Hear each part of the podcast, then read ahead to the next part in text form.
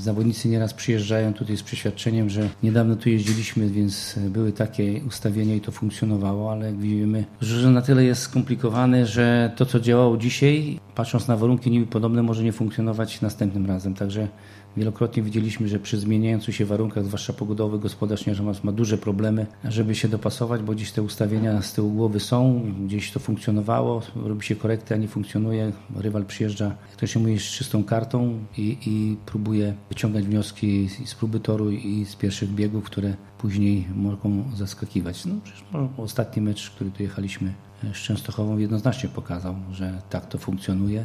Początek świetny dla nas, później środek dla Częstochowian, dopiero końcówka dla nas. To mówi to o tym, że aż tak idealnie nie było w pierwszych biegach, bo wygrywaliśmy, dlatego że rywal nie był spasowany z torem.